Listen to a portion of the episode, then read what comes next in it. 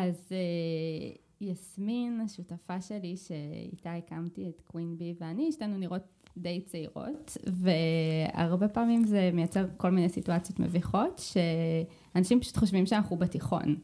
אז uh, זה קורה הרבה פעמים שאנחנו מציגות את הפרויקט, ואנחנו קולטות שאנשים מתלהבים קצת יותר מדי, ואז אנחנו מבינות שהם בעצם מתלהבים, כי הם בטוחים שאנחנו בנות שש עשרה, וזה באמת הרבה יותר מרשים שזה משהו שבנות שש עשרה עשו. ואני זוכרת פעם אחת ספציפית שבאנו להציג את, ה, את העמותה באיזשהו בית ספר, תיכון, וכשבאנו לצאת, השומר פשוט לא נתן לנו לצאת. כאילו הוא היה בטוח שאנחנו תלמידות, ושאנחנו מנסות להבריז מהבית ספר ולברוח. ואשכרה היינו צריכות להתקשר לרכזת שכבה, שאיתה תיאמנו את הביקור, שתגיד לו זה בסדר, לא הם מבחוץ, ואתה יכול לתת להן ללכת. עד איזה גיל זה יהיה מחמאה בעינייך? אז, אז אני לא בטוחה שזה כבר מחמאה, כאילו כן, בא, באינסטינקט הראשוני זה נחמד וזה סבבה, אבל בסופו של דבר, אתה יודע, אתה, אתה רוצה כן. שיסתכלו עליך ויראו את ההישגים שלך, ולא יחשבו שאתה איזו ילדה חמודה שוואו, איזה יופי, עשית משהו מקסים. כן, כן. אבל זה תמיד המתח הזה. גם יסמין ואני באיזשהו שלב, היה לנו סטארט-אפ ביחד, וגייסנו כסף אצל משקיעים, ו... זה תמיד איזשהו המתח הזה בין הם מצפים לראות את הבחור המעונב, או אם זאת בחורה אז שגם תהיה לפחות מעונבת, לבין זה שיש קטע שבאות אליהן שתי בחורות בכפכפים, ו- וזה משהו חריג בנוף ושונה ומיוחד, ואולי דווקא על זה אני רוצה ללכת עכשיו. כן, מעניין, מעניין. טוב, אז איתנו פה נוגה מן, שלום. שלום. כיף שבאת. כיף מאוד להיות פה.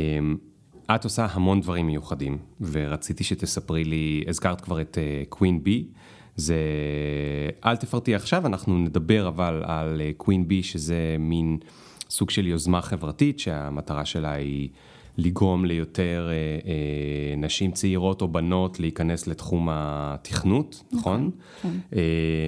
וגם אם הם לא היו במקומות כמו שמונה מאתיים, והמקומות הסטנדרטיים שדרכם בדרך כלל מגיעים, אלא דווקא לא. שזה כבר קסים אותי, ואני מכיר את היוזמה הזאת, וזה מה שהביא אותי בכלל להזמין אותך, אבל גם עשית מסלול מאוד מעניין בתור מתכנתת בעצמך, את היום Team Lead ב-K-Health, שאני לפחות במכבי, אני לא יודע אם זה בעוד קופות חולים, אבל במכבי כאילו, ככה נתנו לי את הבדיקת קורונה, דרך איזשהו בוט שדיבר איתי ושאל אותי כל מיני שאלות. איזה מגניב שהשתמשת, כן. כן, ממש, האמת שכבר לפני איזה שנה וחצי, שנתיים, נכנסתי ל-K-Health, זה היה קצת פחות טוב, הבוט היה צריך עוד ללמוד כל מיני דברים, אבל עכשיו זה היה מאוד מהיר וכיף. מדהים. וגם פשוט שלח אותנו לעשות את הבדיקה יחסית מהר, שזה היה נחמד. אני חושב שאת ויסמין, נכון? הייתם גם בפורבס שלושים מתחת ל-שלושים, שזה ציון דרך מאוד מאוד נחמד להיות בו.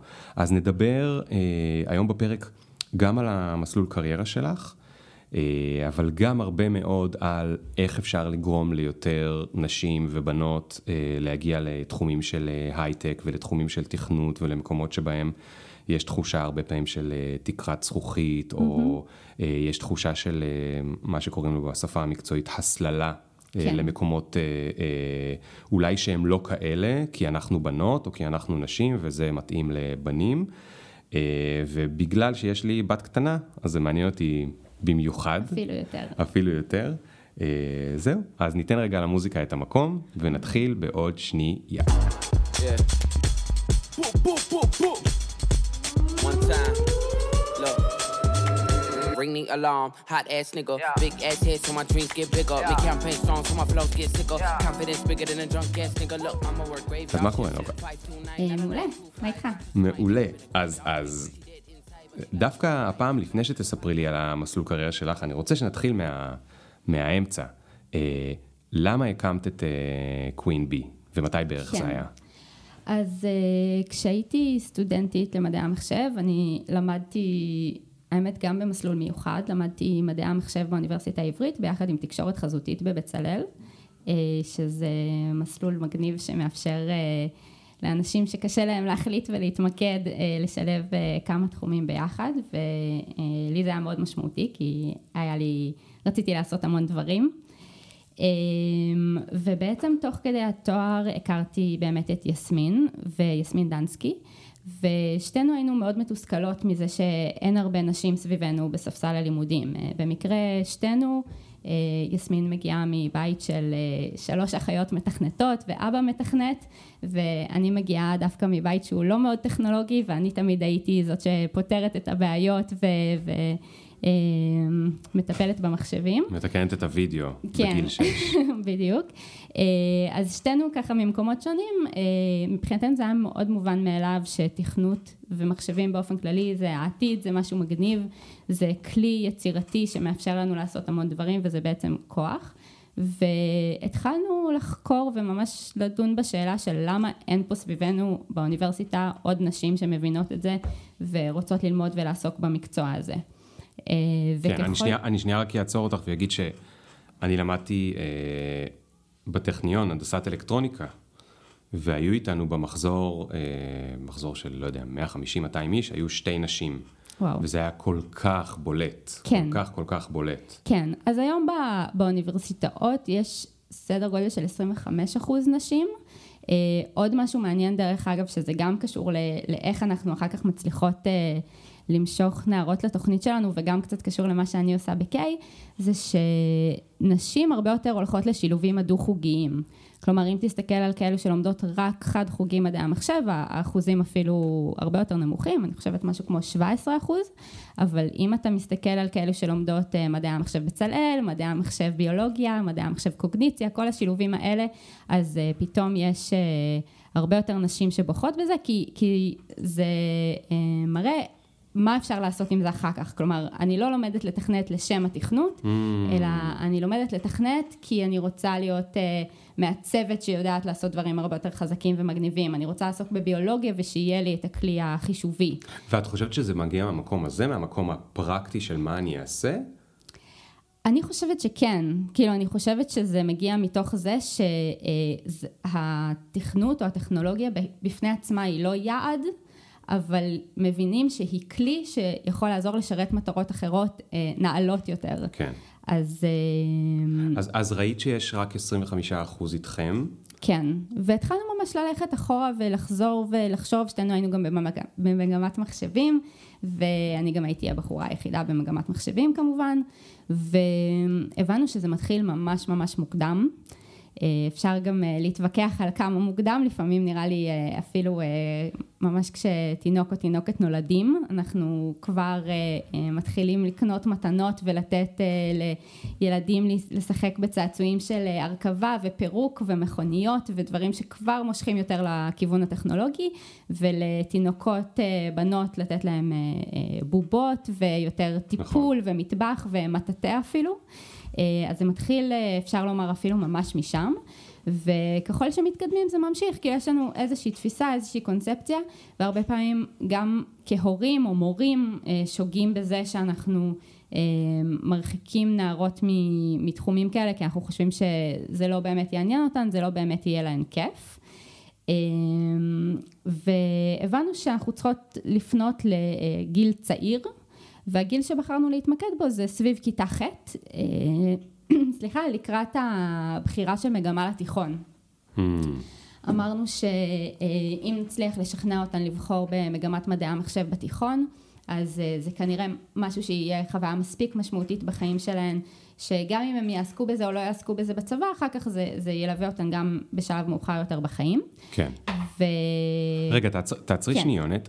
כשאת היית בכיתה ח', מכמה שאת זוכרת, את כבר היית במגמה טכנולוגית או לקראת מגמה טכנולוגית? אז, אז אני אספר אולי עוד סיפור מביך בהזדמנות הזאת, וזה שכשהייתי קטנה אני מאוד מאוד אהבתי את מרי קייט ואשלי אולסן, ואני התחלתי לתכנת מזה שרציתי לבנות להן אתר מעריצים, וככה בעצם התחלתי ללמוד אייץ' טי אם אל, ומשם התגלגלתי לעוד דברים, אבל זה כאילו משהו שעשיתי כתחביב מ, לא יודעת, כיתה ה' בערך, כן.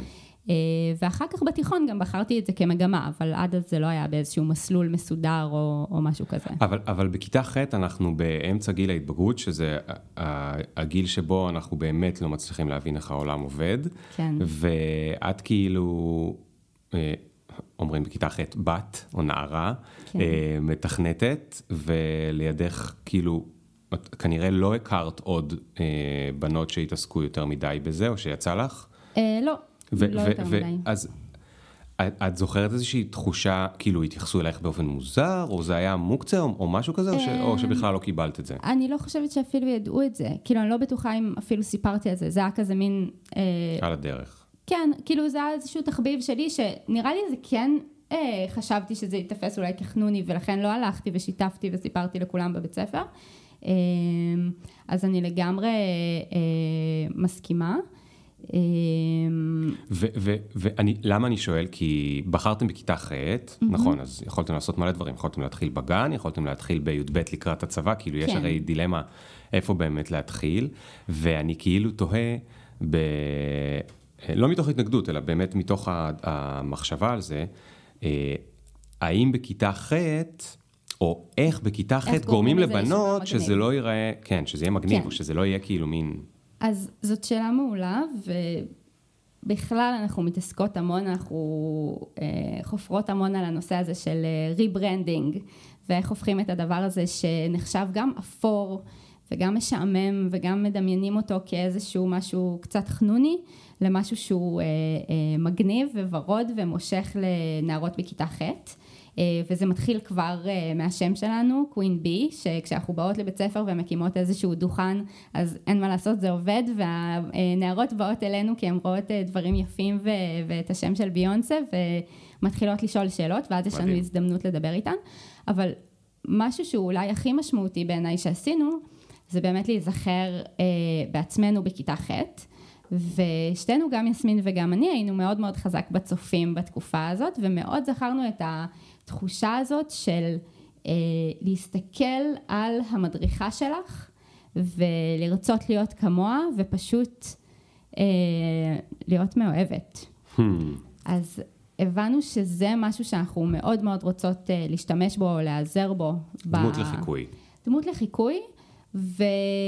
וגם באופן כללי קצת אה, תחושה כזאת של אה, תנועת נוער. כאילו אתה יודע, גם דמות לחיקוי שהיא לא פורמלית. Hmm. שהיא ממש יושבת איתך ומדברת כן. איתך, והיא לא איזה הרצאה כזאת מרשימה שאתה רואה ואומרים, הנה דמות לחיקוי, הבאנו את אה, אה, מנכ"לית מייקרוסופט. כן. אה, ומתוך זה בעצם התחלנו לגבש את התוכנית, שבמסגרתה סטודנטיות למדעי המחשב באוניברסיטה, שכבר בחרו בתחום הזה, מלמדות נערות בכיתה ח' לתכנת.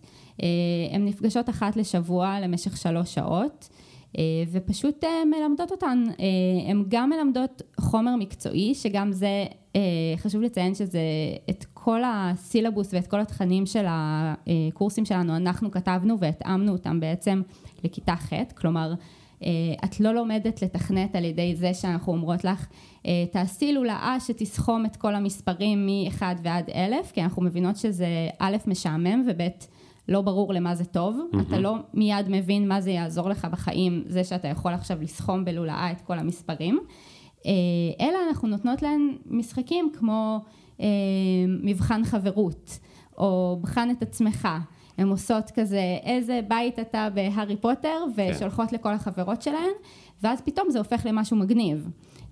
בואי תראי מי החברה שמכירה אותי הכי טוב, עם שאלות על עצמי, וזה נהיה תחרות, וזה נהיה משהו מגניב, שבמקום שזה יהיה אה, אה, חנוני ומביך, ואל תדעו שאני לומדת לתכנת, אז תראו איזה יופי אה, ומה עשיתי. אה, אנחנו עושות גם, למשל, סדנאות של להכין פילטרים לאינסטגרם, שזה כאילו ברור שזה הדבר הכי מגניב כן, עבור כן, הנערות כן. האלה בעולם, וזה לגמרי תכנות, כן? כאילו זה, זה מה שזה בסוף.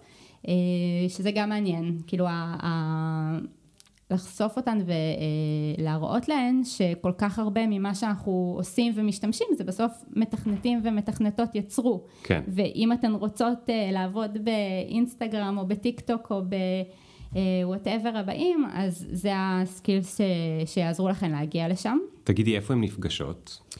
אז, כאילו הזוג של הסטודנטית עם כן. הסטודנטית. אז, אז קודם כל זה לא זוג, זה קבוצה, שזה גם קטע, כאילו גם מעבר לתכנים המקצועיים, הם גם ממש עושות פעילויות חברתיות, זה באמת קצת דומה לפעולה בצופים. במקור אנחנו נפגשות בעיקר בתוך אוניברסיטאות, כי זה, המדריכות הן סטודנטיות, אז אנחנו מרוכזות בעיקר סביב קמפוסים, ויש גם כמה חברות הייטק שמערכות אותנו במשרדים שלהם.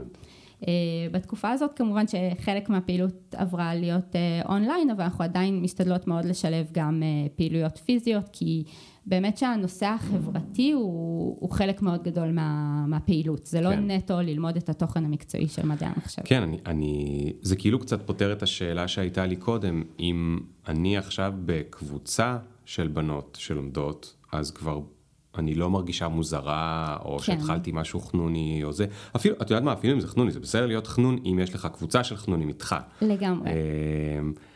איך, איך זה נראה, אבל כאילו מה, היא, היא, היא הם כולם מביאות מחשבים, זה אז, חדר מחשבים. אז יש חדר מחשבים, אה, במקומות שאין אז אנחנו גם מספקות מחשבים, אנחנו מקבלות אה, הרבה פעמים תרומות, כדי שנוכל אה, לתת ל, לנערות, וגם מי שאין לה בבית תוכל אה, לעבוד ולהתחבר. אה, כן, כל אחת יושבת על המחשב שלה, בדרך כלל יש אה, איזושהי שוב פעילות, משחק, פתיחה, אה, הרצאה פרונטלית שהיא מאוד מאוד קצרה, ובעיקר תרגול, שוב, כן. תרגול של, הוא מאוד משימתי, הוא מאוד פרויקטלי, מאוד אה, משתדלו שהחניכות יצאו עם משהו שהוא שלהן, משהו שהן יצקו בו את התוכן, אה, ועשו על הדרך איזושהי פעולה אה, תכנותית ולמדו משהו חדש. הן אה, מצליחות?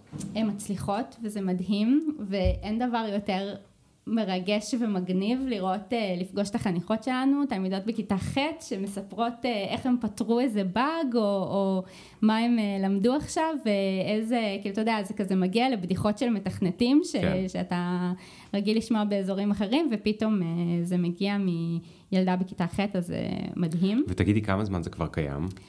אז העמותה קיימת כבר ארבע ומשהו שנים, זאת בעצם שנת הפעילות החמישית שפתחנו ממש עכשיו, כי אנחנו עובדות כזה עם שנת הלימודים של משרד החינוך, ומה שיפה זה שלאורך השנים התרחבנו בכל מיני מישורים, כלומר גם הפעילות שלנו התחילה מירושלים, ועכשיו אנחנו כבר פועלות במקומות רבים, מחיפה ועד באר שבע והמון דברים באמצע, והשאיפה שלנו היא גם לעלות צפונה ולרדת דרומה בהמשך. וגם התרחבנו בשנים, כאילו בעצם, כמו שאמרתי קודם, התחלנו, החלט, החלטנו לפנות לבנות בכיתה ח', כי אמרנו, בכיתה ט' הן כבר צריכות להחליט על מגמה, אנחנו רוצות לעבור איתן את השנה המשמעותית הזאת, וכשהסתיימה השנה הראשונה, אז החניכות אמרו, אנחנו רוצות עוד. Hmm. כאילו, זה, אין מצב שזה משהו של שנה וזה נגמר. אז אמרנו, אוקיי, בוא נעשה קבוצת ממשיכות של כיתה ט', מפה לשם יש לנו כבר כיתה ח' וט' וי'.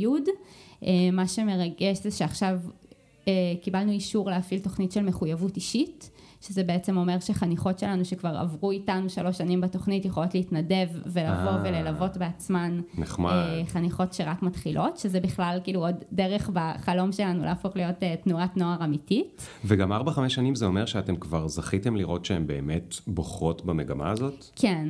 אז יש היום בכל התיכונים מגמת מחשבים? אז לא בכל התיכונים יש מגמת מחשבים. יש כל מיני בתי ספר שמציעים סידורים אחרים, ומעבר לזה אנחנו גם מעודדות אותן לפעמים לבחור בתוכניות שהן שקולות לחמש יחידות לבגרות. יש למשל תוכנית מגשימים של המרכז לחינוך סייבר, שהיא תוכנית שגם מקבלים עליה נקודות לבגרות, והיא אזורית. Mm. אז נערות שאין להם את המגמה בבית ספר יכולות ללכת לשם, וזו תוכנית מדהימה שהיא גם מהווה מקפצה מטורפת להיכנס לתפקידים כאלו בצבא. כן. אז זה ממש אז, משמעות. אז עכשיו אני חייב לשאול שאלה טיפה אולי מעצבנת, איך כאילו, איך מתקבלים לזה? או מתקבלות. אני שמחה ששאלת, כי אחד העקרונות הכי חשובים שלנו זה שכולן יכולות להצטרף, אין אצלנו בעצם שום סינון, ולהפך אנחנו ממש מנסות להגיע ולמשוך את הנערות שלאו דווקא היו חושבות שהן מתאימות לזה, והן לאו דווקא המצטיינות האלה של הכיתה. כאילו באופן כללי, אם תסתכל על ה... דיברנו קודם על זה שבאוניברסיטאות יש עכשיו בערך עשרים וחמישה אחוז של נשים. אז אם תסתכל על מי הנשים האלה שכן מגיעות ומתמידות, ואחר כך גם באמת נכנסות לתעשייה, אלה בדרך כלל המצטיינות. אלה שמראש היו בחמש יחידות לבגרות במתמטיקה, והיו הכי טובות בכיתה שלהם, ועשו הכל כזה כנגד כל הסיכויים. ואם אתה תסתכל על הגברים שלומדים מדעי המחשב, אז וואלה, יש שם גם גברים בינוניים, והכל סבבה, זה שוק מטורף, זה מכניס אותך לפוטנציאל למשרות מדהימות, ואין סיבה שאם אתה לא, אם אתה מסוגל לעשות את זה, אז, אז למה שלא תלך על זה? כאילו, אני הכי בעד שיהיו יותר נשים בינוניות שהולכות ולומדות מדעי המחשב. כן. בינוניות, אגב, על פי הפרמטרים של בית הספר, כן? אנחנו לא, כן, אנחנו כן. לא חושבים שהן בינוניות, אבל... אבל, אוקיי, אז קודם כל, איזה יופי של תשובה. ואז זה כאילו עוזר לי, כי אני יכול לשאול אותך, את כאילו הגעת למצב שאת מאמינה שמה, כל אחת יכולה ללמוד תכנות? לגמרי. כל אני... אחת, כל אחת? כן. יש איזשהו, אה, לא יודע, רמה של אנגלית, רמה של משהו שכאילו, אה, את רואה שיש קורלציה ואי אפשר, כאילו... כן, תראה, זה... אין ספק שזה מאתגר. צריך רמה מסוימת של אנגלית, אה, צריך... רמה מסוימת של לוגיקה, אבל באמת, באמת הרבה יותר נמוכה משאני חושבת שרוב האנשים תופסים את זה. היו חושבים, כן. כן. ו... ובעיקר צריך, שוב, אם אני חושבת על הנערה הזאת בכיתה ח', היא צריכה איזושהי רמה של מוטיבציה, כן? כאילו היא צריכה אה, להבין ש... שהיא תצטרך טיפה להתאמץ, אה, אבל זה לגמרי ביכולת שלה, ו... זה מעלה לי עוד נקודה שהיא סופר מעניינת שאנחנו מדברים עליה באופן כללי, וזה איזשהו פרפקציוניזם שהרבה פעמים נערות ונשים סובלות ממנו. מה הכוונה? גם משהו שרואים ממש מגילאים צעירים, כבר בחינוך של ההורים, איזושהי שאיפה מבנות להיות יותר מושלמות ופחות לקחת סיכונים ולהיות אמיצות. למשל, אם ילד קטן מטפס על העץ ונופל, אז כנראה שההורים שלו יגידו לו, לא נורא, תקום, יאללה, תנסה שוב, תטפס על עץ אחר, הכל יהיה בסדר. אם ילדה תיפול מעץ, אז יכול להיות שיגוננו עליה, ישמרו עליה, יגידו לה, כאילו משהו שפחות יעודד אותה לקחת את הסיכון הזה בפעם הבאה, כן. ולהיות אמיצה, וזה משהו שאנחנו רואים חוזר על עצמו, גם בגילאים הרבה יותר מאוחרים, החשש הזה מלקיחת סיכונים, והרצון הזה לעשות רק מה שאני מאוד מאוד טובה בו. כן. אז אנחנו גם מאוד מדברות על זה איתן. אנחנו, אני חושבת באופן כללי שתכנות זאת מתודה מעולה, בשביל ללמוד את הדבר הזה באופן כללי. כאילו, למתכנתים יש באגים. זה לא אומר שמתכנתים לא טובים, זה פשוט אה, עובדה, ו... הקטע הוא איך אתה מתמודד עם הבאגים, איך אתה מוצא אותם, איך אתה פותר אותם, מה אתה עושה כדי שהם לא יקרו לך שוב. וזה בתכלס סוג של מטאפורה לחיים, כאילו אתה יודע, החיים לא יהיו מושלמים, החיים יהיו בעיות. שאלה איך אתה לומד מהן ומה אתה עושה כשאתה נתקל בבעיה כזאת. אז הרבה פעמים אנחנו ממש מסתכלות על זה כאיזשהו כלי שמאפשר לנו לתת להן תחושת ביטחון עצמי הרבה יותר גדולה, תחושת מסוגלות ואומץ, שאחר כך תאפשר להן לעשות גם דברים אחרים אם הם ירצו. כן. כלומר, גם אם הם אה, אה, יבחרו במסלול אחר בסופו של דבר. זה מדהים. אני, אני חושב אגב באופן אישי שהמסוגלות והאומץ, ואגב זה נכון, אה, זה בטח נכון אצל ילדים, זה נכון גם אצל מבוגרים. מסוגלות ואומץ זה בערך... טוב, אני לא יודע לקמת את זה, ואת גם, אה, בגלל שאת אה, טכנולוגית, אני לא רוצה להיכנס פה לסתם אה, קשקושים, אבל... באינטואיציה שלי זה חצי מהעבודה. זה ממש חצי מהעבודה. הרבה מאוד מהעבודות שאנחנו עושים ביום-יום, כן, יש כמה עבודות שצריך להיות בהן גאונים. ברוב העבודות לא צריך להיות גאונים. כדי לעשות עבודה סבירה, אוקיי, יכול להיות שאפשר לעשות עבודה יוצאת דופן, או עבודה הרבה יותר מהירה מאחרים, או הרבה יותר מיוחדת מאחרים, אבל כדי לעשות את העבודה בצורה סבירה, שכנראה ברוב המקומות שתלך לעבוד בהן, היא תספק את מי שצריך. לא צריך להיות אה, אה, איינשטיין, ו- ו- ולכן גם יש אה, אה, אחד, שניים כאלה בדור, כן. אה, ומה שחסר זה התחושת אה, מסוגלות. סתם, אני יכול לספר על, על עצמי באופן אישי, שאני היום אה, מנהל שלוש מחלקות בג'ולט, ובכל מחלקה כזאת יש כמות של אנשים, בגיל, אה, לקראת גיל, עד גיל שלושים בערך, מעולם לא חשבתי שאני אוכל להיות אה, מנהל. זאת אומרת, בראש שלי וואלה. לא האמנתי ומכיוון שלא האמנתי, עכשיו זה לא שנורא רציתי להיות מנהל ואמרתי, אוי, אתה לא תצליח. כן. זה בכלל לא הייתה אופציה ששקלתי. חשבתי שאני אוכל להיות מהנדס, מצטיין, ולהתקדם בזה, ואולי יום אחד מישהו ייתן לי איזה עובד או שניים, כן. אבל עכשיו, תפיסת המציאות שלי הייתה מאוד עקומה, כי הייתי בצופים, ובצורה, נקרא לזה לא, שהיא לא בעולם הקריירה, ניהלתי הרבה אנשים, ופיקדתי על הרבה אנשים, גם בצבא, פשוט בצורה מטריציונית או ללא אוטוריטה. Mm-hmm. ועדיין לא עשיתי את האחד ועוד אחד שאני יכול להיות מנהל. והסתכלתי למעלה על המנהלים הבכירים בחברה שאז עבדתי, ואמרתי, וואו, איזה מדהים, אבל זה, אני, זה כאילו לא בשבילי. כן. עד שהיה לי איזשהו סוויץ', אה, לקח הרבה מאוד זמן, אבל בסוף היה איזשהו סוויץ' שאמר, זה סתם בראש שלך. כן. כאילו, ו- וזה, וזה שובר לי קצת את הלב, כאילו, למה הסוויץ' הזה לא קרה לי בגיל, בכיתה ח'? אתה יודע מה גרם לסוויץ'? טיפול. טיפול. סיפרתי על זה בספר שלי, לפעמים אני מספר על זה בהזדמנויות אחרות. טיפול בשיטת גרינברג. אני חושב, אגב, שזה יכול להיות טיפול בכל שיטה. כאילו, היה לי מישהו שהיה מספיק חכם כדי, מישהי שהייתה מספיק חכמה כדי לשים לי את המראה הנכונה, לחבר לי את ה... מה שקורה במציאות, כן. אה, בניגוד למה שאני, האמונות שאני הגעתי איתם אה, מהזה שלי, והיא פשוט הראתה לי את החוסר התאמה, אה, וזה נתן לי קצת יותר אה, אומץ ו, וזה. בתחומים אחרים, אגב, יש לי תחושת מסוגלות מאוד גבוהה, ולכן ניסיתי שם הרבה פעמים הרבה מאוד דברים, אבל זה לא דווקא שעשיתי את זה בצורה מצוינת, פשוט ניסיתי דברים שאחרים לא ניסו, כן.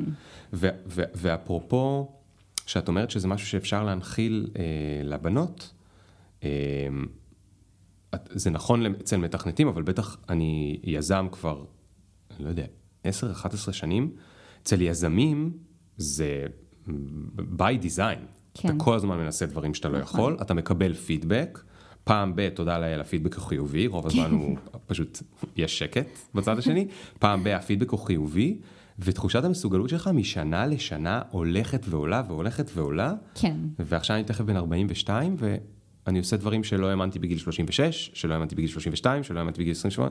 מדהים. אז מה שאני מוצאת ממש מעניין זה שזה באמת איזשהו שריר שאפשר לאמן. אנחנו בצוות של העמותה פתאום קלטנו שרק מזה שאנחנו מדברות על אומץ ועל לקיחת סיכונים, זה פתאום מעודד אותנו Uh, לעשות את זה בחיים האישיים, mm. וזה פתאום הופך למשהו שכזה, uh, אתה, אתה מספר עליו, ואת uh, משתפת, ופתאום כשמגיעה מגיע איזושהי הזדמנות, אז זה פתאום נהיה לא קול לוותר עליה, כי את חוששת. Uh, אני ממש זוכרת שהגיעה uh, איזושהי הזדמנות, שהלכו לנו כזה uh, לדבר באיזשהו כנס, כנס שנקרא גרייס הופר לנשים מתכנתות בארצות הברית, ואתה יודע, כאילו הדבר הכי קל זה כזה לעשות unread לאימייל הזה ולהמשיך הלאה, ואני ממש זוכרת, הסתכלתי לאימייל הזה בעיניים ואמרתי, אני לא יכולה כאילו לא לעשות את זה, כי אני מדברת עם הילדות האלה ועם הצוות של העמותה כל הזמן על הדבר הזה, על ה... לצאת מהקמפרט זון, לעשות משהו שאת יודעת שאת יכולה לעשות, אבל, אבל הוא ישים אותך במצב לא נוח, ואת נטו לא עושה אותו, כי זה קצת מפחיד וקצת הופך לך את הבטן. כן. אני חייבת לעשות את זה, אין מצב שאני אומרת לזה לא. ו, וזה כל הזמן משך אותנו לגבהים יותר ויותר חדשים, וזה מדהים, זה פשוט באמת מרגיש כמו שריר שככל שאתה מאמן אותו יותר, הוא נהיה כן. חזק יותר, וזה גם כזה מחלחל החוצה, כאילו עכשיו גם אה, אה, הרבה חברות שלי סביבי כבר מדברות את השפה הזאת, מספרות לי איך, אה, אה, כן, אה, המזגן התקלקל ותיקנתי אותו בעצמי, כי אמרתי, ברור שאני יכולה, וזה מדהים, כן. זה מדהים אז, לראות אז, את זה מתפשט. אז יש פה שני דברים, ש, ש, שני דברים שרק נתעכב עליהם שנייה, כי הם בעצם האינסייטס, אחד, שזה סוג של שריר, והוא גדל, זאת אומרת, הוא מגדיל את עצמו כל הזמן. כן. וזה לא אומר שאני צריך, אה, אה, או, או, או צריכה להגיד, הנה משהו שהוא פי עשרה ממה שעשיתי אתמול, ואני אנסה לעשות אותו, אלא פי אחת נקודה שתיים ממה שעשיתי אתמול, כן, וזה בול. מה שיוביל אותי ל, ל, בסוף לפי עשרה. אה, והדבר השני, הוא באמת העניין החברתי. זאת אומרת, כשאנחנו מוקפים באנשים שיש להם את אותו מיינדסט, כן. ואת הדיבור הזה, ואת ה, את ה, את התחושה הזאת של להיות קצת יותר אמיצים, עוד פעם, לא לקפוץ מאיזה צוק, אבל קצת כן. יותר אמיצים, וקצת יותר לנסות, וקצת פחות להגיד לא על כל מיני דברים, אז זה מין הופך להיות ההביטוס, כאילו ה, ה, ה, הסטנדרט של כן. ה... לגמרי, וזה גם מעביר אותי לעוד נושא שהוא חלק מהפעילות של העמותה, שזה בעצם הקהילה. שזה משהו שבאמת התחלנו מהפעילות לנערות, ומזה שאנחנו רוצות לשכנע ילדות בכיתה ח' שהן צריכות ללמוד במגמת מחשבים, וזה היה הדבר הראשון שעשינו. אבל תוך כדי פתאום שמנו לב שיצרנו קבוצה של מדריכות שהן סטודנטיות למדעי המחשב, והן עפות על זה לגמרי, כאילו פתאום הן נהיו איזושהי קהילה, איזושהי קבוצה ממש חזקה, גם שוב, הם בתואר עם שבעים וחמישה אחוז גברים סביבם, אז גם החיבורים האנשיים האלה הם לא מובנים מאליהם, כן. ובדיוק השפה הזה, הזו והמיינדסט המשותף הזה שאנחנו מדברים עליו, נהיה פתאום משהו נורא נורא חזק, וזה השלב שהחלטנו בעצם להקים קהילה לסטודנטיות למדעי המחשב, שהיום מונה כבר אלפי חברות, ואנחנו מציעות בה גם כל מיני הזדמנויות לסטודנטיות האלה. אנחנו, מה שמעניין זה לראות שאותם חסמים שאנחנו מזהות בנערות בכיתה ח' עדיין מלווים גם את הסטודנטיות למדעי המחשב, שהן כבר בתואר, לפעמים באוניברסיטאות נחשבות, ועדיין סובלות מתסמונת המתחזה, ולא בטוחות אם הן במקום הנכון בשבילן. והקהילה זה איזושהי הזדמנות גם לשתף, גם להתייעץ, גם יש לנו הרבה שיתופי פעולה עם חברות הייטק, אז uh, אנחנו עושות כל מיני פרויקטים שמזמינים את הסטודנטיות uh, למצוא עבודה בתעשייה, לעשות כל מיני פרויקטים. Uh, עכשיו אני ממש מתרגשת, כי יש לנו שיתוף פעולה בין K-Health ל-QueenB, שזה... אמרתי, אני מרגישה כאילו שידחתי את שני החברים הכי טובים שלי, ועכשיו הם יוצאים ואפילו אולי מתחתנים, אז זה כיף גדול. תגידי, את מישהי, אני מחזיר אותך כאילו לקפיצה בין כיתה ח' לסטודנטית למדעי המחשב. מישהי לא סטודנטית למדעי המחשב, עדיין יכולה ללמוד לתכנת? כאילו בגיל הזה, או בגיל יותר מאוחר? כן, לגמרי. קודם כל אני אגיד שבאמת אנחנו עושות איזושהי קפיצה שהיא אולי לא כזו ברורה למה קהל היעד שלנו זה נערות סביב כיתה ח' ואחר כך סטודנטיות למדעי המחשב, אבל זה באמת צמח והתפתח מתוך התוכנית הזאת. אורגני. וכן, אבל כמובן שיש המון עבודה עוד לעשות גם בגילאים צעירים יותר, כמו שהזכרתי קודם, וגם לקראת הצבא, מיד אחרי הצבא, וגם בגילאים מבוגרים יותר, ואני באמת מאמינה שקווין בי גם תציע מענה לאוכלוסיות האלו באיזשהו שלב. בהקשר הזה אני אציין את שיקודס, שזאת עמותה שדומה לנו בהרבה מהמטרות והעקרונות, אבל באמת פונה לאוכלוסייה אחרת. הן בעצם מציעות לנשים בוגרות לעשות הסבה לתכנות וללמוד דרכן איזושהי שפת תכנות, לעשות פרויקט וממש למצוא את העבודה הראשונה שלה, וזה לגמרי אפשרי, זה לגמרי משהו שלא רק כל אחת יכולה לעשות, אלא גם בכל גיל. ו... בצורה פרקטית, מה, כאילו, כמה זמן לדעתך צריך, הרי זה בדרך כלל מגיעה לשם מישהי שכבר יש לה עבודה, אולי גם יש לה משפחה. כן. פרקטית, כמה זמן לוקח עד שאני יכולה כאילו כבר להגיד, אוקיי, אני, יהיה לי פרויקט או משהו שאני יכולה להתחיל להראות? כן. אז אני חושבת שקודם כל זה באמת מאוד נכון לעבוד בתצורה של איזשהו פרויקט, כאילו בסוף כשאני מראיינת מפתחות לצוות שלי אני מחפשת לראות את הדוגמאות היותר מוחשיות לדברים שהם עשו, כלומר לא רק למדתי ג'אבה אלא אני רוצה לראות מה עשית עם זה ומה למדתי עם זה, ואני אגיד באופן אישי ש... זה יכול להיות אפילו יתרון במובנים מסוימים, זה שלמדת באופן עצמאי ולא כזה במסלול הקריירה המתבקש והמובן מאליו. אני חושבת שאם הגעת לרמה שאת יושבת מולי ברעיון ואת מרשימה על אף שלא למדת את זה מהתיכון ולא עשית את זה בצבא ולא עשית את זה במהלך התואר, אלא הבאת את עצמך למצב שלמדת והגעת ליכולת הזאת, זה הרבה יותר מרשים וזה הרבה יותר סוג הבן אדם שאני ארצה שיהיה בצוות שלי, מאשר מישהי שיש לה בקורות החיים את כל הדברים הנכונים במרכאות, אבל היא לא באמת יודעת לעשות, לעבוד בצורה עצמאית, להגדיר לעצמה מטרות ולהבין איך משיגים אותם. למה? כי אולי זה בא לה בקלות, או...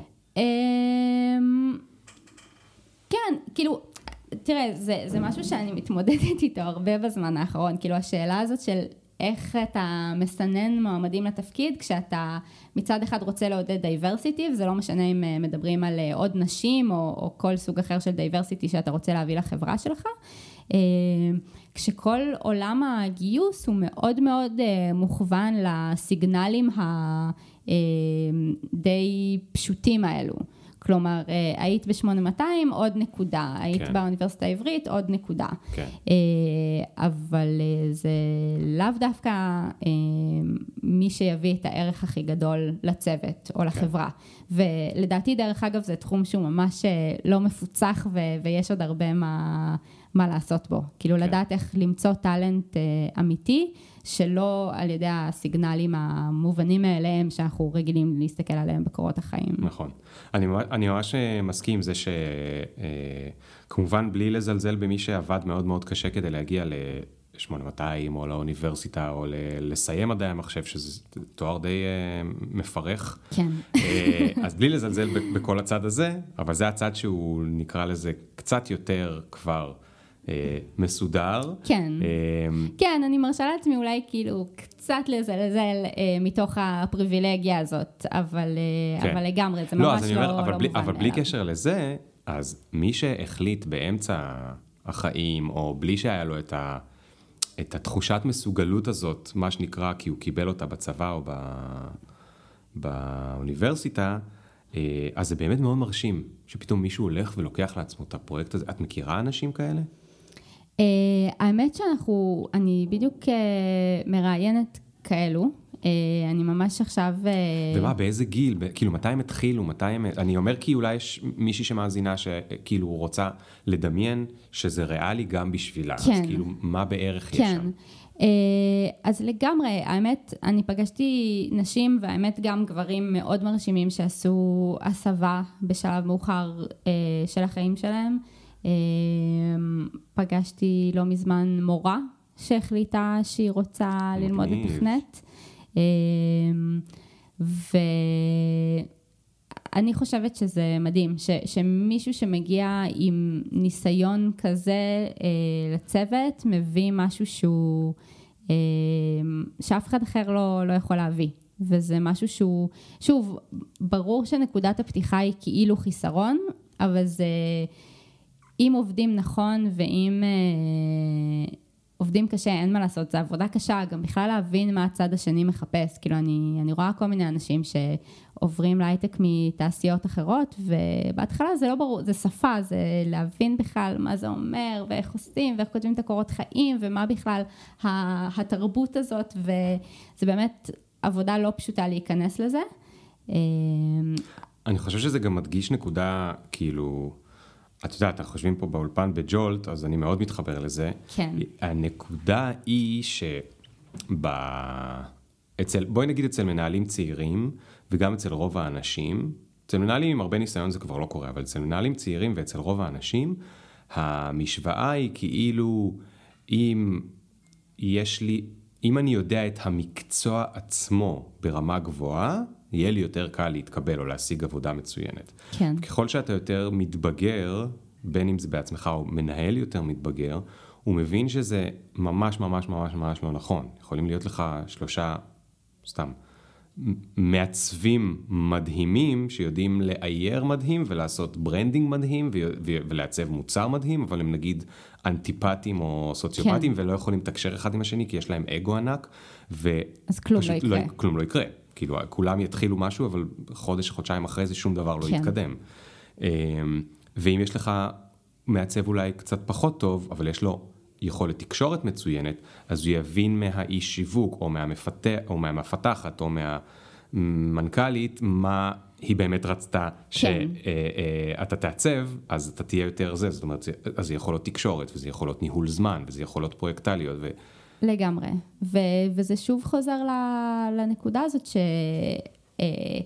יש משהו בלהצליח כנגד כל הסיכויים כביכול, שהוא באמת הופך את, ה, את הטלנטים האלה ליותר איכותיים, וכאלה שבאמת יכולים להביא משהו. כאילו, אתה מבין מה אני מתכוונת? כאילו מישהו שהצליח לעשות את המעבר הזה, כן.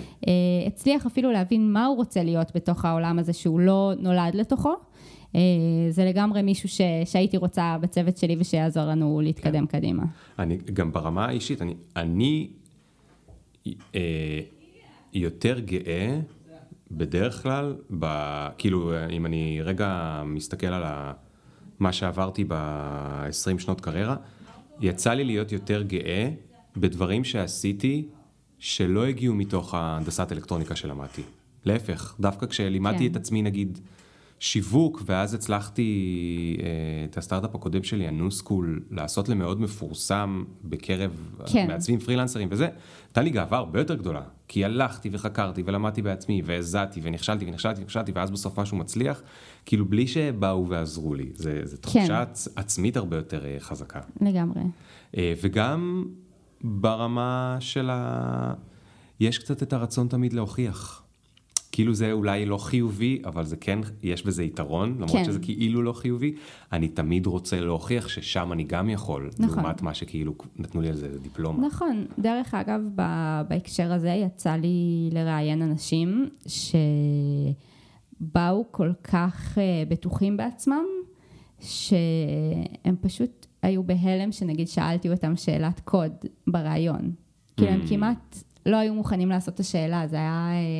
נחות מהם, וברור שזה לא מישהו שאני אגייס לעבוד איתי, כאילו באותו רגע עשית לעצמך את השירות הכי רע שיכולת לעשות, ולעומת זאת אתה רואה איך מועמדים ומעמדות שמגיעים דווקא מהמקומות שהם פחות עם כפית זהב בפה, אני אקרא לזה, באים הכי מסודרים, הכי מאורגנים, אתה רואה שהם התכוננו לרעיון, שהם מוכנים לכל דבר, ואין מה לעשות, זה, כן. זה עובד בסוף. כן. תגידי, נוגה, היה לך סטארט-אפ, נכון? נכון. ספרי לי עליו קצת. כן, אז uh, בעצם uh, יסמין ואני, אחרי שהיינו בערך שנתיים בקווין בי, וראינו איך הדבר הזה גדל ומתפוצץ, ונהננו ממנו מאוד, וגם מלעבוד ביחד, והבנו שיש פה, שבאמת פיצחנו פה איזשהו משהו, כלומר שהצלחנו לראות איך אנחנו משכנעות נערות של לתכנת זה מגניב, וגם מצליחות ללמד אותם בצורה שהם יתמידו. זה גם משהו מגניב, שכמעט כל הנערות שמתחילות איתנו את השנה, גם מסיימות איתנו, ואחר כך גם הרבה פעמים ממשיכות לשנה נוספת, שזה ריטנשן לא מובן אם לוקחים את זה לעולם הסטארט-אפים. ושוב, אם חוזרים גם למשחקי האומץ שהיינו עושות, אז פתאום גם, כן, בוא נקים סטארט-אפ, כאילו, למה לא? זה בדיוק מהדברים האלה שנשמעים של אנשים אחרים ושל אנשים גדולים ורציניים, ופתאום לא, ברור שאנחנו מסוגלות. אז החלטנו לפתוח סטארט-אפ שבעצם לוקח את השיטה הפדגוגית שפיתחנו בקווין בי, ועושה לה איזשהו דיגיטציה. פיתחנו אפליקציה שבמסגרתה בני נוער יכולים ללמוד לתכנת, גם על ידי זה שהם בונים בעצמם אפליקציות. מגניב. כן. היינו, עבדנו ביחד עם עוד שותפה, ביחד עם דנה יון, שהיא מעצבת מוכשרת, ועבדנו על זה במשך תקופה של בערך שנה. זו הייתה חוויה מדהימה, כאילו מכל כך הרבה מובנים, גם להבין את כל העולם הזה של הסטארט-אפים. הייתם כאילו על זה במשרה מלאה? כן, היינו במשרה מלאה, השתתפנו גם באקסלרטור של שמונה מאתיים, של אי איי אס פי, שזה גם הייתה חוויה מדהימה. אי איי אס פי זה האקסלרטור החברתי? לא, לא, האקסלרטור הרגיל, כן, כאילו בעצם החלטנו שאנחנו רוצות לקחת את הדבר הזה שהוא קצת חברתי, אבל אמרנו, יש פה גם פוטנציאל רווח, כאילו יש פה משהו שאנשים רוצים אתה יודע, יש מחסור של עשרות אלפי מתכנתים בישראל, וזה ממש בעיה שהמדינה מוכנה להשקיע בכסף, וככה גם במדינות אחרות. זה משהו שהורים מוכנים לשים עליו כסף, כלומר הם מבינים שזה העתיד ורוצים להבטיח את הטוב ביותר עבור הילדים שלהם. וגם חברות הייטק שמות לעצמן למטרה, מבינות שיהיה להם מחסור של כוח אדם בעוד כמה שנים, ומוכנות לשים על זה הרבה מאוד כסף, אז, אז ראינו את הפוטנציאל הזה, והתחלנו לעבוד על מוצר. זה היה ממש מגניב, גם אפילו ההחלטה לבנות אפליקציה, כלומר הנוער של היום הם כל כך רגילים לטלפון, כן. שלהקליד על מקלדת זה כאילו משהו מוזר. שהם לא יודעים לעשות, ולשמור קובץ במחשב זה משהו שצריך להסביר להם, מצד שני בטלפון הכל ברור ומובן והולך להם מהר, אז פתחנו ממש איזשהו ממשק לכתיבת קוד, באפליקציה ש... הפיתוח עצמו קורה באפליקציה? כן, כן. הם משתמשים באפליקציה, לומדים שם בכזה ביסים קטנים, שלבים קטנים, קצת דואלינגו כזה, וכותבים בעצמם אפליקציה שאחר כך הם גם יכולים לשתף עם החברים שלהם ולשלוח, וזו הייתה באמת חוויה מדהימה, אבל... חינוך זה תחום קשה בתחום הסטארט-אפים, כן. ואחרי שנה וקצת נאלצנו לסגור. איך ו... זה הרגיש לסגור? מבאס, מבאס, אבל, אבל כמו שגם אמרת בעצמך קודם, זה חלק מחיי היזמות, כן. כאילו זה כן. צריך להתייחס לזה כאיזשהו שלב בדרך ולא כסוף העולם. ובעצם אחרי ש... שזה קרה, אז הגעתי ל-K. כלומר, במהלך התואר אה, עבדתי כמתמחה בגוגל לכמה חודשים, לפני זה עבדתי גם בסיילספורס כמה שנים, ואתה יודע, כאילו חברות ענק כאלה שאתה מגיע אליהם ואתה, כן? אה, ואחרי זה הייתה לי הזכות להיות חלק מסטארט-אפ של שלוש שותפות, ואחרי זה הרגשתי שאני צריכה משהו באמצע.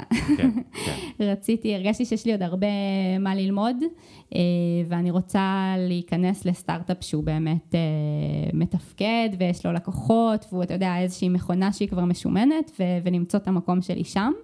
וככה באמת הגעתי ל-K. גם חיפשתי משהו שמוצר שאני מאוד מתחברת אליו ועושה טוב בעולם, גם אם אני חוזרת לשיחה שלנו מקודם על זה שהרבה פעמים נשים יחפשו את ה... לא רק את התפקיד, לא רק איפה אני יכולה להיות מתכנתת, אלא גם איזשהו מוצר שאני מתחברת אליו ומשהו כן. שאני... אז תספרי ממש בקצרה מה עושים ב-K-Health. כן. אז uh, המטרה של K זה לתת אינפורמציה כמה שיותר מדויקת ומותאמת אישית למשתמשים על המצב הרפואי שלהם. Uh, בעצם משתמשים נותנים לנו את ההיסטוריה הרפואית שלהם וגם מדווחים על סימפטומים שהם סובלים מהם כרגע. Mm-hmm. ו-K מוצאת איזושהי תת אוכלוסייה שהמשתמש מתייח, uh, משתייך אליה, שיש לה מאפיינים דומלים, דיווחה על אותם תסמינים, ומתארת לו מה, מה המסע הרפואי שהוא עבר. כן, זה, רגע, זה היה במטה. עכשיו תספרי את אותו דבר, אבל עם דוגמה. כן, בדיוק. אז זה, זה השלב הבא. אז אני למשל יכולה להיכנס לאפליקציה, לדווח שאני אישה, בת שלושים, ושיש לי כאב בטן. האפליקציה תשאל אותי... זה בעצם בוט שמדבר איתך כזה בצ'אט, נכון? בדיוק, זה צ'אטבוט. הצ'אטבוט תשאל אותי באיזה צד כואבת לי הבטן, מתי זה התחיל, האם גם כואב לי הראש, האם אני סובלת מכל מיני תסמינים אחרים, ואחרי השיחה הנחמדה הזאת, בעצם יוצג לי מה היה לנשים אחרות בגיל שלי שדיווחו על אותו דבר. כן, ענו על אותם שאלות כאילו בדיוק. כן. וגם מה הם עשו עם זה, כלומר איזה תרופות הם לקחו, לאיזה רופא מומחה הם הלכו, איזה בדיקות שלחו אותן לעשות, ו... כל המידע הזה מבוסס על אה, רשומות רפואיות שעברו אנונימיזציה אה, שקיבלנו mm. מקופת חולים מכבי, אה, ועל זה יש איזשהו מודל איי איי שעליו אה, האפליקציה מבוססת. הבנתי. אז בעצם כל הזמן מחפשים קבוצה אחרת של אנשים שהם בערך... באותו גיל או זה, ומרגישים את אותם תחושות, או יש להם את אותו סימפטומים. כן. וכשהמחשבה היא שגם אם הייתי הולך לרופא, אז הרופא למד שאם אני בן שלושים וכואבת לי הבטן בצד הזה וטטטטטטטט, אותו דבר שהרופא למד גם הצ'טבוט, אבל איפה נגמר הצ'טבוט ומתחיל הרופא? זהו, אז מה שבדיוק רציתי לומר זה שאתה לגמרי צודק, אבל לא רצינו לבנות את זה כאיזשהו עץ החלטה, כלומר ש... אומרים לו ממש, אם הוא בן שלושים, אז ככה, ואם הוא אה, אה, דיווח על כאב בטן, אז ככה. אלא אנחנו פשוט לקחנו את הדאטה אה, הרפואי, על מה שרופאים אמיתיים עשו, וממנו למדנו, מה שמאפשר לנו גם להמשיך וללמוד כל הזמן. כן. אה, כבר באפליקציה אתה יכול ממש לדבר עם רופא אמיתי, בארץ אם אתה מבוטח של קופת חולים מכבי, אה, ובארצות הברית אה, זה פתוח לכל המשתמשים, באיזשהו תשלום מאוד זול, שגם אה, בארצות הברית זה אה, משמעותי, כי נכון, הסיפור כי של ביטוחי בריאות. בריאות הוא מורכב, ואנחנו מציעים פה בעצם משהו שהוא מאוד אטרקטיבי. אה, והיופי זה שהמערכת אה, ה-איי איי הזאת מאפשרת לנו גם ללמוד מהמשתמשים שמדברים עכשיו עם רופאים דרך האפליקציה שלנו. כן, אבל היא לא תרשום לי תרופות, נכון? נכון, אנחנו לא מאבחנים ואנחנו לא רושמים תרופות, אבל אם אתה מדבר עם רופא אמיתי דרך האפליקציה, אז הוא לגמרי יכול אוקיי. לרשום לך תרופות, לתת לך הפניות לבדיקות מעבדה. ו... הרופאים שמחים שיש את זה? אה, הרופאים שלנו, הרופאים בעולם. לא, מה את חושבת? כי הרי את יודעת, צד אחד להסת... הצד הבנאלי להסתכל על זה, זה, היי, הצ'טבוט לוקח לי את העבודה. כן. והצד הש... השני תמיד יאמר, להפך, הוא חוסך לך את כל הזמן שלה, לשאול את השאלות המפגרות, כי כן. כבר הבאנו לך את כל הדאטה, ועכשיו תוכל לנצל את המוח שלך, כדי לעשות את האבחונים המורכבים, המסובכים. כן. ה... אז האמת שזה מעניין, אצלנו בקיי עובדים בחלוקה גסה שני סוגים של רופאים, יש רופאים שעובדים ממש על הפיתוח של המוצר, ויש רופאים שהם הרופאים שנותנים מענה לחולים דרך האפליקציה. אז הם באמת נהנים מזה שהצ'טבוט חוסך להם את העבודה, גם ככל שאנחנו לומדים ומשתפרים, אז אנחנו רואים הרופאים האלה, תמיד כשמגיעים מקרים שמתלוננים על... כאב ראש, אז הרופא שואל אותם שאלה מסוימת, אז בואו נוסיף את זה לשאלה המקדימה ונחסוך להם את זמן העבודה, אנחנו מצליחים לייעל את העבודה שלהם בצורה מאוד טובה, הם גם יכולים אה, להגדיר נגיד, יש לנו סט של שאלות שאנחנו שואלים, אם אנחנו חושדים שיש לך דלקת בדרכי השתן, אז הם שולחים את הצ'טבוט אה, לדבר באיזה מיני דיאלוג כזה וחוזרים עם התשובה, כלומר זה מייעל להם את העבודה בכל מיני דרכים. והקבוצה השנייה של הרופאים שממש עובדת על הפיתוח של המוצר, אז זה גם מעניין, כי אני חושבת שהם מבינים שבעצם דרך פיתוח מוצר שמגיע למיליוני יוזרים, יש לנו כבר יותר מ-ארבעה מיליון משתמשים ברחבי העולם, הם יכולים להציל את החיים ולשפר את החיים של הרבה יותר אנשים מאשר אם הם היו יושבים פשוט בקליניקה ומקבלים מטופלים. כן, כן. כמובן שלמשתמש זה הרבה יותר נוח, כי זה עשרים וארבע שבע, ותמיד יש שם, אני לא יודע אם הרופאים עשרים וארבע שבע, אבל הבוט יכול לדבר איתך עשרים וארבע שבע. כן, ומהספה, כאילו אתה לא צריך לקבוע תור, ללכת. ובייחוד בקורונה זה היה, אנחנו היינו צריכים לעשות, זאת אומרת, זוגתי הרגישה לא טוב, אז היא יכלה לדבר עם כזה, בסוף כמובן היא הגיעה באמת לרופאה, שהרופאה כן. החליטה שהיא צריכה לעשות בדיקה, ואז גם אני הייתי צריך לי ולתינוקת, אבל כאילו אנחנו חיים בבית עם מישהי שכבר יש לה תס, תסמינים, אז אנחנו יכולים לצאת מהבית, זה כאילו ממש, היה ממש במרץ, כן. אז מותר לנו לצאת מהבית, אנחנו לא יכולים לצאת מהבית, נלך למכבי, אבל אנחנו נדביק את כולם וזה, ועצם זה שיכול לעשות את זה מהספה, זה היה, כן. זה היה ממש, ממש עוד יותר נפלא מה, מהרגיל, בגלל תקופת הקורונה. כן, לגמרי. ב-K-Health את בעצם... מנהלת צוות, נכון? נכון, אני מנהלת צוות של מפתחים, של עשרה מפתחים, כן. מה, כמה מהם נשים, כמה גברים? אז אנחנו שלוש נשים מתוך עשר. באופן כללי אני אגיד שבקיי המצב מאוד טוב.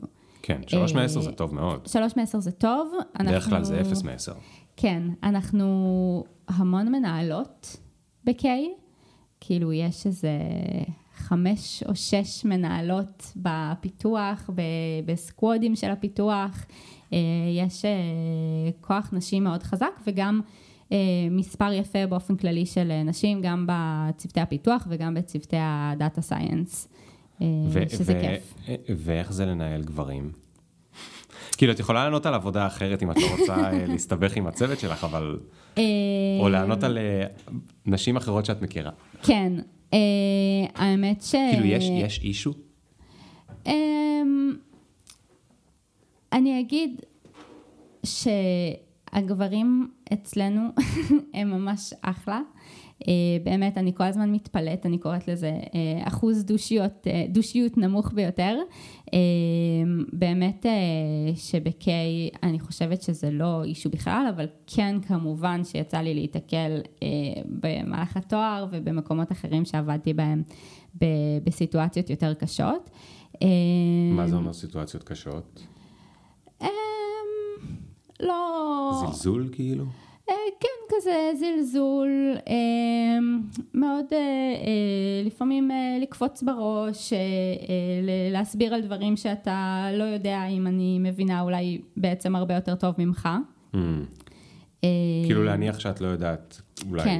כן, זה קורה הרבה בתואר, שאת כזה, יש לנו את האקווריום, שזה החדר מחשבים הגדול של מדעי המחשב באוניברסיטה העברית, אז זה מישהו...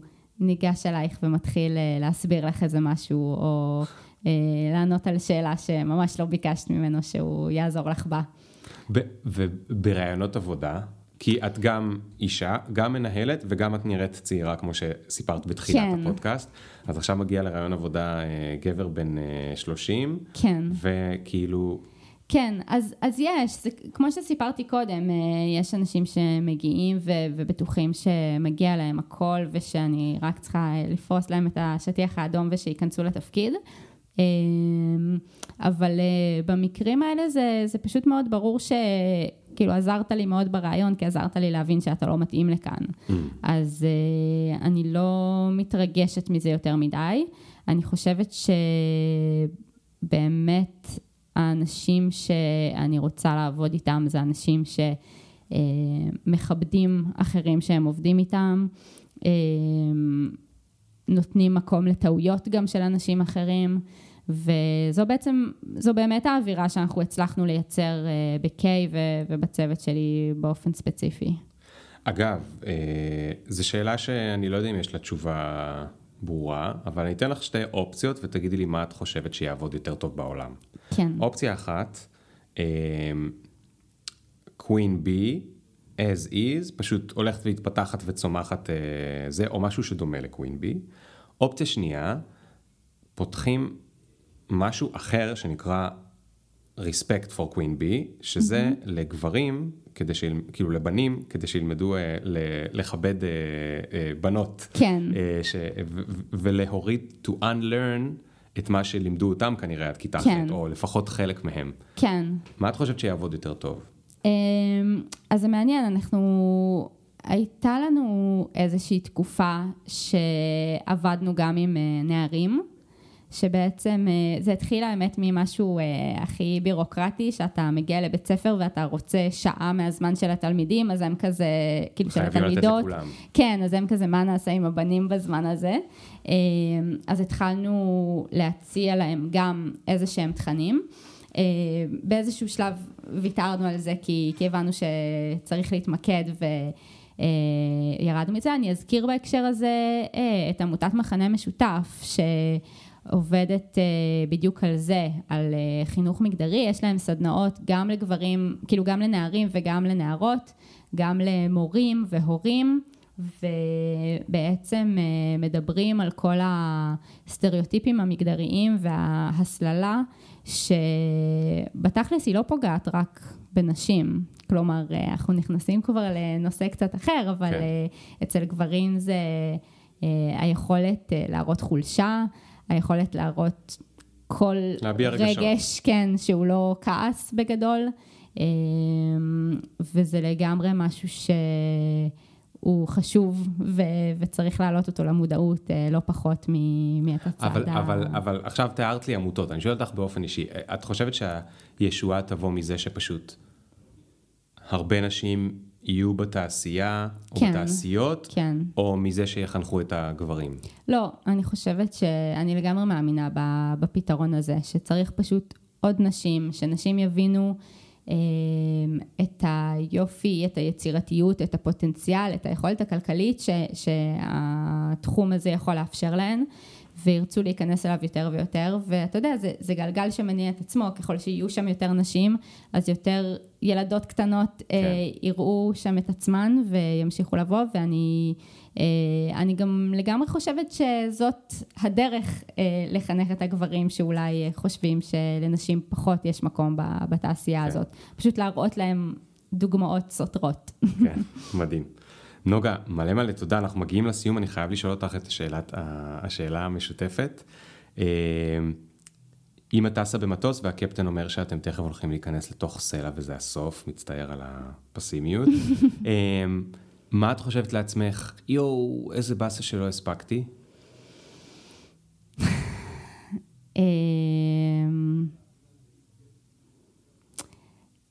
להקים חווה. להקים חווה? כן. לא חוות שרתים? לא. איזו חווה עם סוס ופרה ותרנגול? כן, ואולי גבינות או, או, או איזה קרם ויקב. זה, וואו. זה נראה לי הפנטזיה. אוקיי, וזה זה יקרה? אה, יום אחד? אני מקווה. אני מאמינה שכן. איזה נחמד. כן. וואו. כן. טוב, ואז גם תלמדי את הבנות שהן יכולות להיות החלבניות. וה... כן, בדיוק, זה השלב הבא. מדהים. וואי, איזה כיף של, של סיום. טוב, אז מלא מלא תודה, נוגה. תודה רבה לך. ו- ותודה כרגיל למי שהקשיב.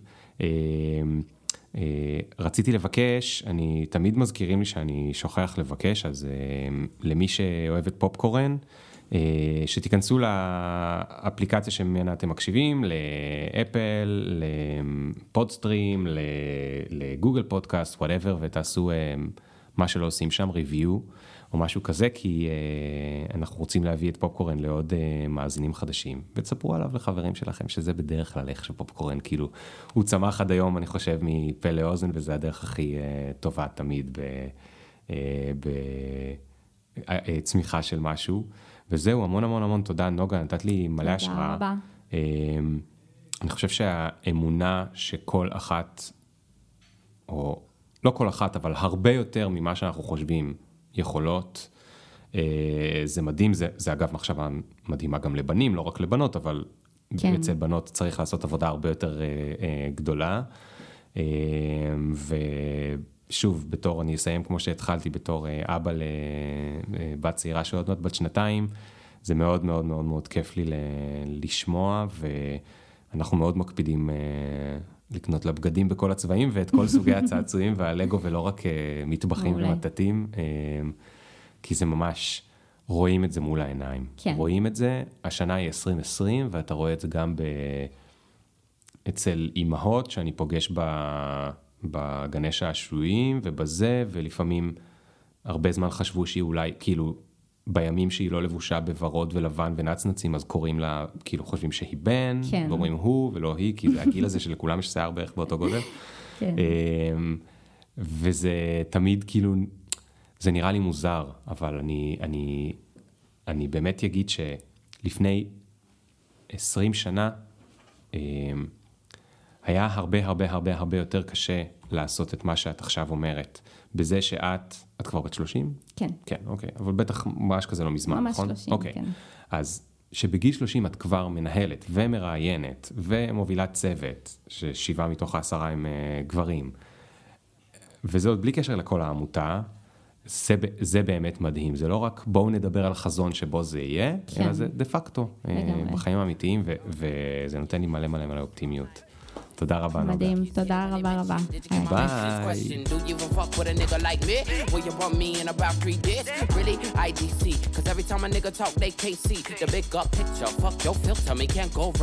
ביי. ביי.